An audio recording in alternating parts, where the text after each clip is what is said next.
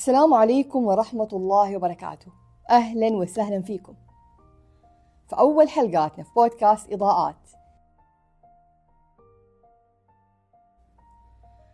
حلقتنا اليوم عن موضوع الأغلب أو البعض مننا يعيشه لكن من غير وعي وإدراك، فحبينا نسلط الضوء عليه عشان نوصل لمرحلة التوازن في تفكيرنا، في مشاعرنا، في سلوكياتنا، في كل مجريات حياتنا.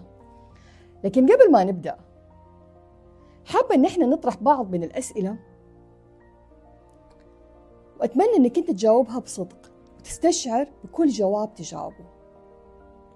السؤال الأول: هل مرة من المرات أو سنة من السنوات كتبت أهدافك وكانت نيتك ان انت تسعى لتحقيقها، تفاجأت إن السنة انتهت أنت ما حققت ولا حاجة؟ كيف كانت لحظتها مشاعرك مجرد بمجرد معرفتك إن أنت ما حققت ولا هدف؟ أو لو أنت كنت ناسي والآن عرفت، كيف هي مشاعرك الآن في هذه اللحظة؟ السؤال الثاني: هل عشت أو بتعيش التعلق في علاقاتك؟ يعني مع والديك، مع أبنائك، مع أصدقائك، اللي احنا نسميه التملك. السؤال الثالث والأخير: إيش هو شعارك؟ هل شعارك المركز الأول لي وما حيكون لأحد غيري، أنا لازم أكون متصدر، أنا لازم أكون في الواجهة، أنا لازم أكون في المقدمة؟ أتمنى إن أنت تجاوب على الأسئلة وتستشعر بكل إجابة أنت بتجاوبها. الآن حبدأ ححكي حكاية عن شخصية أعرفها معرفة جدا قوية، حطلق عليها اسم سارة. الشخصية هذه طالبة في كلية إدارة الأعمال وعندها هوايات، من ضمن من يعني من هواياتها إنها تحب الرسم، تحب القراءة، وتحب أشياء كثير، وبتمارس هواياتها في وقت فراغها لدرجة إنه أصبح متنفس ليها. لكن هي لما تمارس هواياتها بينها وبين نفسها، ما تشاركه مع المجتمع إلا مع الناس المقربين ليها، أقرب الناس ليها، يعرفوا إنها ترسم، يعرفوا إنها تحب تقرأ، يعرفوا إنها تعمل أشياء كثير في حياتها. في يوم من الأيام استلمت رسالة من من صديقتها إنه في مسابقة لهواة الرسم، إيش رأيك تشاركي فيها؟ طبعاً سارة في البداية جاءت شعور شكك وخوف وقلق، تجربة جديدة حتخوضها، تغيير بالنسبة ليها من من راحة، هي من حياة كانت عايشتها، كانت عايشة في منطقة راحة، ما كانت تبى تغيرها، ما كانت تبى تغير حياتها، فهي بالنسبة لي حتتغير، يعني حتنتقل من من مرحلة لمرحلة ثانية. في البداية بدأت مشاعر خوف، مشاعر قلق وخلاص، وكانت الر... وكان الرد إنه أنا لا، ما أنفع، ما حقدر، ما أبغى أخوض، ما أبغى أح... ما أبغى أروح لمرحلة ثانية، خليني أنا أنا مبسوطة في حياتي، أنا مبسوطة وأنا أنا برسم، وأنا ما ب... يعني بشارككم رسماتي، بشارككم الأشياء اللي أنا بنجزها. من مداولات، من نقاشات، قررت إن أنا طيب أشترك، ليش ما أشترك؟ مجرد سجلت في الرابط، مجرد تسجيلها في الرابط جاه القبول على طول. استلام رسالتها أو استلمت القبول عن طريق الرسالة وبالإيميل، البريد الإلكتروني، جد يعني راودتها مشاعر فرح لدرجة إنها كانت بتطير. مشاعرها كلها اختلفت من خوف وقلق لمشاعر فرح، وصارت صارت تخطيطها وتفكيرها أنا إيش حسوي، أنا إيش حرسم، وكيف حنجز، ومجرد إن أنا أبغى أستمتع في اللحظة وأبغى إيش المقهارات اللي أنا حسقلها، وخلاص صارت تفكر تفكر وتتخيل. قبل ما يجتمعوا اجتمعوا مع المتسابقين وبدأوا يدوم التعليمات وكل حاجة، ويلا أهو خلاص أبدأوا، وفي اليوم الفلاني هو اليوم اللي إحنا هنستلم فيه إنجازاتكم.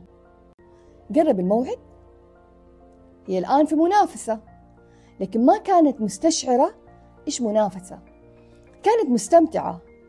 مجرد ما قرب الموعد مشاعرها كلها اختلفت، بدأ تفكيرها أساساً يختلف، بدأت تفكر في النتيجة، بدأت تفكر في المركز، الفوز.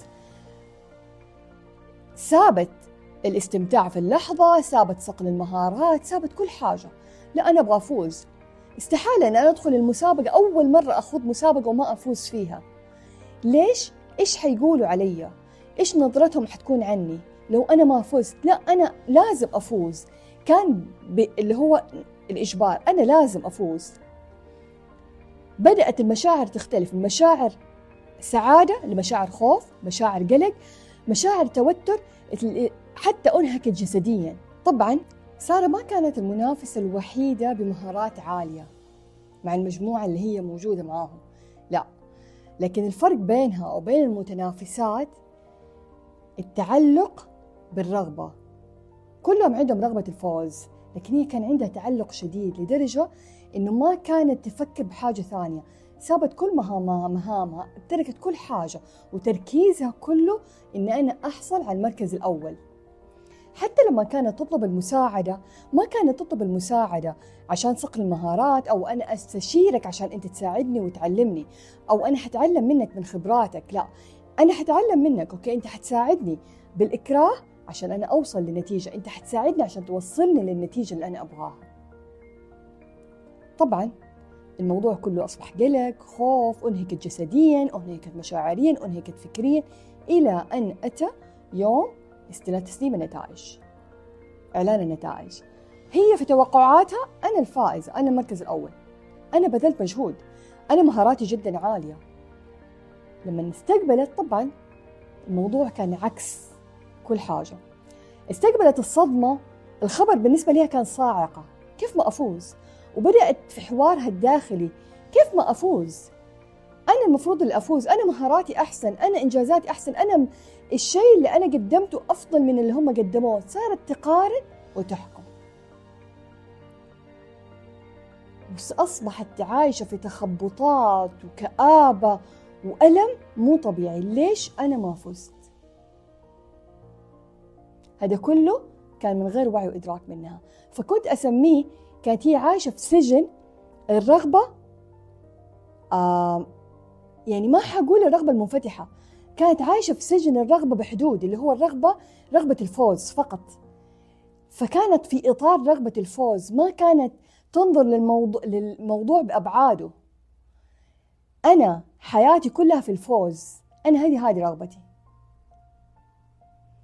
عدت الأيام، وفضل من الله انتقلت حياتها من إلى. خلونا نيجي نعرف إيش معنى الرغبة، وإحنا بنكررها الرغبة الرغبة الرغبة. الرغبة هي عبارة عن مشاعر تبدأ من أفكار، تبدأ من فكرة نعيشها ونستشعرها، نشوفها في الحدث أو الموقف، تظهر في سلوكياتنا وقت أحداث أو مواقف.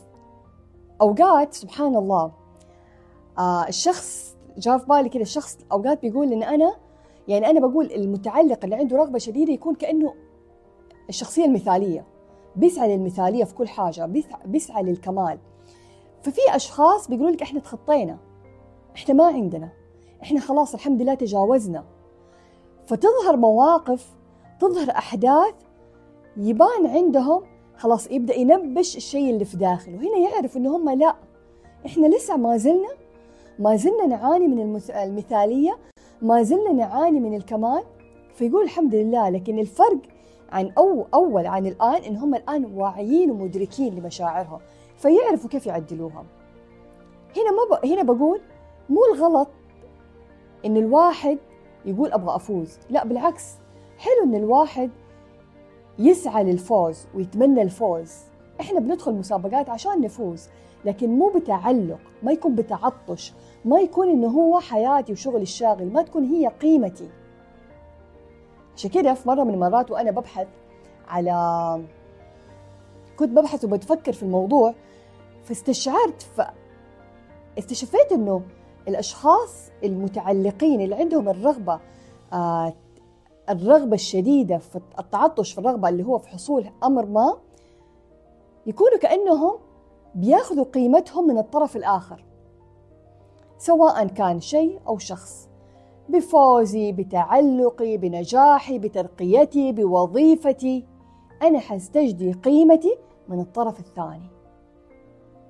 فعشان كده يكون تركيزهم على النتيجة، ما يكون تركيزهم على السعي. وهذا اللي حصل مع سارة. ليش وصلت؟ ليش كانت بتركز وتركيزها كله اهتمامها بالفوز؟ إنسانة كانت مسالمة، ما كانت بتخرج ولا كانت بتيجي، وحتى مناف حتى مهار إنجازاتها كان بينها وبين الطرف اللي حوالينها. يوم ما بدأت اشتركت في مسابقة وعلى نطاق أوسع، هنا بدأت تتنبش مشاعر داخلية. لا، أنا لازم أفوز. أنا كيف حيعرفوني لو أنا ما فزت؟ كيف النظرة حتكون لي لو ما فزت؟ فصارت تستجدي قيمتها من الفوز بالمركز الأول. وهذا اللي هو وصلها لمرحلة أنهكت، أنهكها جسديا ومشاعريا وفكريا. خلونا نتكلم شوية عن القيم وكيف ارتباطها بالرغبة، وكيف نقدر نربطها نربطها بالرغبة بالرغبات. حسأل سؤال: إيش تتوقع القيمة اللي نحتاج نفعلها عشان أنا أعيش الرغبة المعتدلة؟ أكيد لكل منكم جواب. أنا من وجهة نظري الرضا. لو فعلت قيمة الرضا حعيش الرغبة المعتدلة، حعيش الرغبة بحدود، حعيش الرغبة ما حكون متخ... متجردة من الت... من التعطش في الرغبة، من التعطش في النتيجة.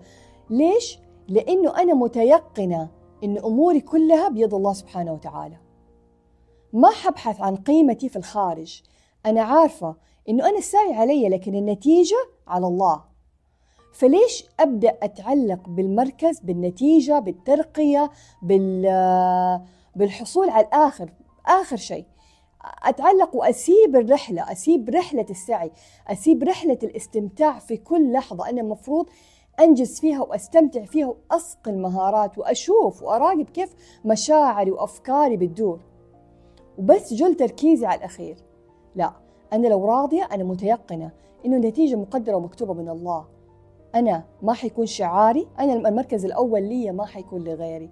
لا بالعكس، حفرح لنجاح غيري، حفرح لترقية غيري، حفرح لحصول وظيفة. إذا أنا وصحبتي تقدمنا على وظيفة، هي انقبلت أنا ما انقبلت، حفرح لي حفرح لقبولها في الوظيفة. متيقنة متيقنة إن الله سبحانه وتعالى مقدر مكتوب كل حاجة وأنا راضية. هنا ما حبحث عن قيمتي من الخارج، زي ما قلت ما حبحث عن قيمتي من الطرف الآخر، حبحث عن قيمتي من الداخل. فحيكون عندي حب لذاتي، حيكون عندي حب لمهاراتي، لإنجازاتي، حيكون عندي حب لتفاصيل يومي وتفاصيل حياتي. فما حشبع رغباتي بالشيء الخارجي. فحلاحظ إنه لحظتها إنه أنا وعي مرتفع، ماني من ذوات الوعي المنخفض. بمعنى لو أول لما أكون لما يكون عندي تعطش أو احتياج لحاجة ويكون عندي تعلق في الرغبة، حكون من ذوات الوعي المنخفض. أنا ماني واعية ومدركة لإيش بيدور، لما لما يدور بداخلي، ماني واعية ماني واعية ومدركة لأي حاجة حواليا، فقط اهتمامي للخارج.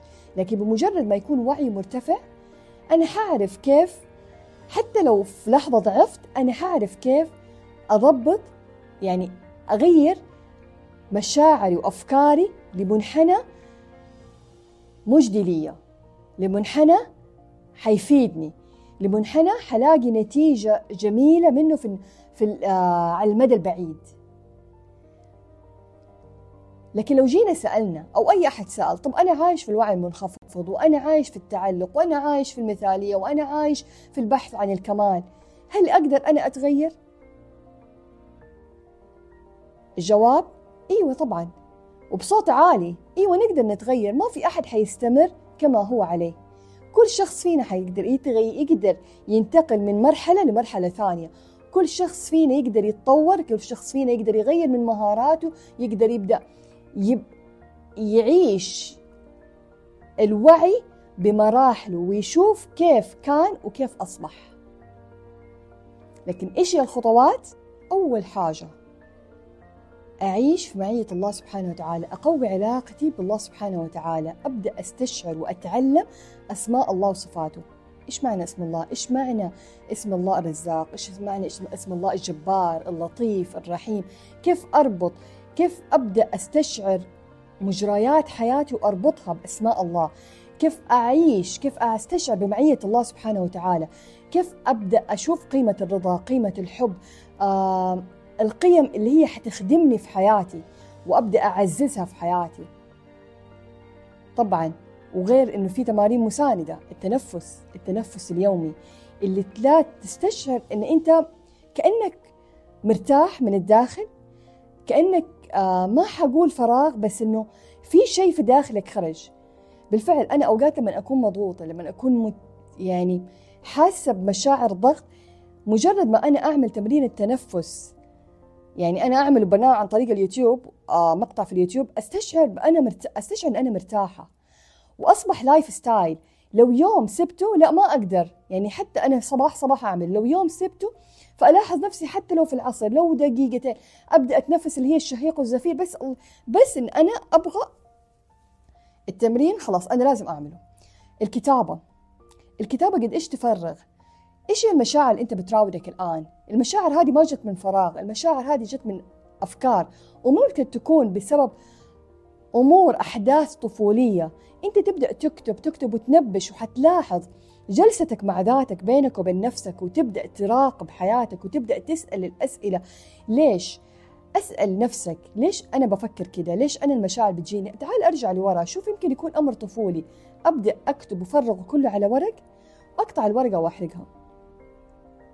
أبدأ أتخيل حياتك اللي أنت تتمناها، أبدأ أتخيل حياتك اللي أنت تبغاها، أبدأ أتخيل تخيل إيجابي. تكون لطيف مع ذاتك، لا تجلدها. أوكي، مو غلط إن إحنا نعيش نضعف في لحظة من لحظات حياتنا، لأن إحنا بشر زي ما قلت أول، ما بين صعود ونزول. لكن الغلط إن أنا أستمر وأنا أكون واعية ومدركة. الغير واعي والغير مدرك هذا نقول في غفلة الحياة عايش، لكن لما أنت تكون واعي ومدرك، لا أنا أبدأ أضبط كأني بريموت كنترول، أبدأ أضبط مشاعري، أبدأ أضبط أفكاري، بحيث إنها تكون مف... تفيدني على المدى البعيد، تخدمني في حياتي. فما أجلدها، بالعكس أكون لطيفة مع ذاتي، لأني حوصل لمرحلة أن أنا أحب ذاتي. أبدأ أبغى أشوف إنجازاتي، وسبحان الله إلا وألاقي الفرص انفتحت لي، الأبواب انفتحت لي، حلاقي أشياء كثير، أمور كثير في حياتي. طبعا أكثر شيء حيساعد إن أنت كيف تغير أفكارك بمصطلحاتك الكلامية، بعبارات اللي أنت بتقولها لنفسك. أنت لازم تغير، يعني بدل ما أقول أنا ما عندي، أنا ما أملك، اللي هو نبدأ نوصل لمرحلة الاحتياج للشيء، وعشان كده نوصل لمرحلة التعلق بالنتيجة. لا، أنا عندي الحمد لله، أنا راضية بكل أمور حياتي، أنا موفقة بحمد الحمد لله، أنا مجرد جالسة، أنا دخلت من المسابقة عشان أنا أستمتع في اللحظة وعشان أصقل مهاراتي والحمد لله. وبالعكس أتمنى الفوز، مو ما أتمنى الفوز، نسعى للفوز لكن ما نتعلق فيه. فمرة في مرة من المرات يعني قرأت إنه أن الأفكار هي اللي بتساعدنا على رسم حياتنا، وأنا أتفق مع هذه المقولة لأنه صح حرفياً. فكرتك، فكرك الإيجابي هي اللي حتولد لك مشاعرك، هي اللي حتولد لك سلوكياتك. فأنت بناءً على أفكارك أنت حتعيش. فأبدأ راقب إيش هي أفكارك وأبدأ أغير. زي ما قلت أوقات نكون في الداون نبدأ نعدل، ونروح تكون في المنحنى السلبي نبدأ نعدل ونخلي البوصلة نخليها كده تتجه للمنحنى الإيجابي، إحنا نغير فيها. سبحان الله.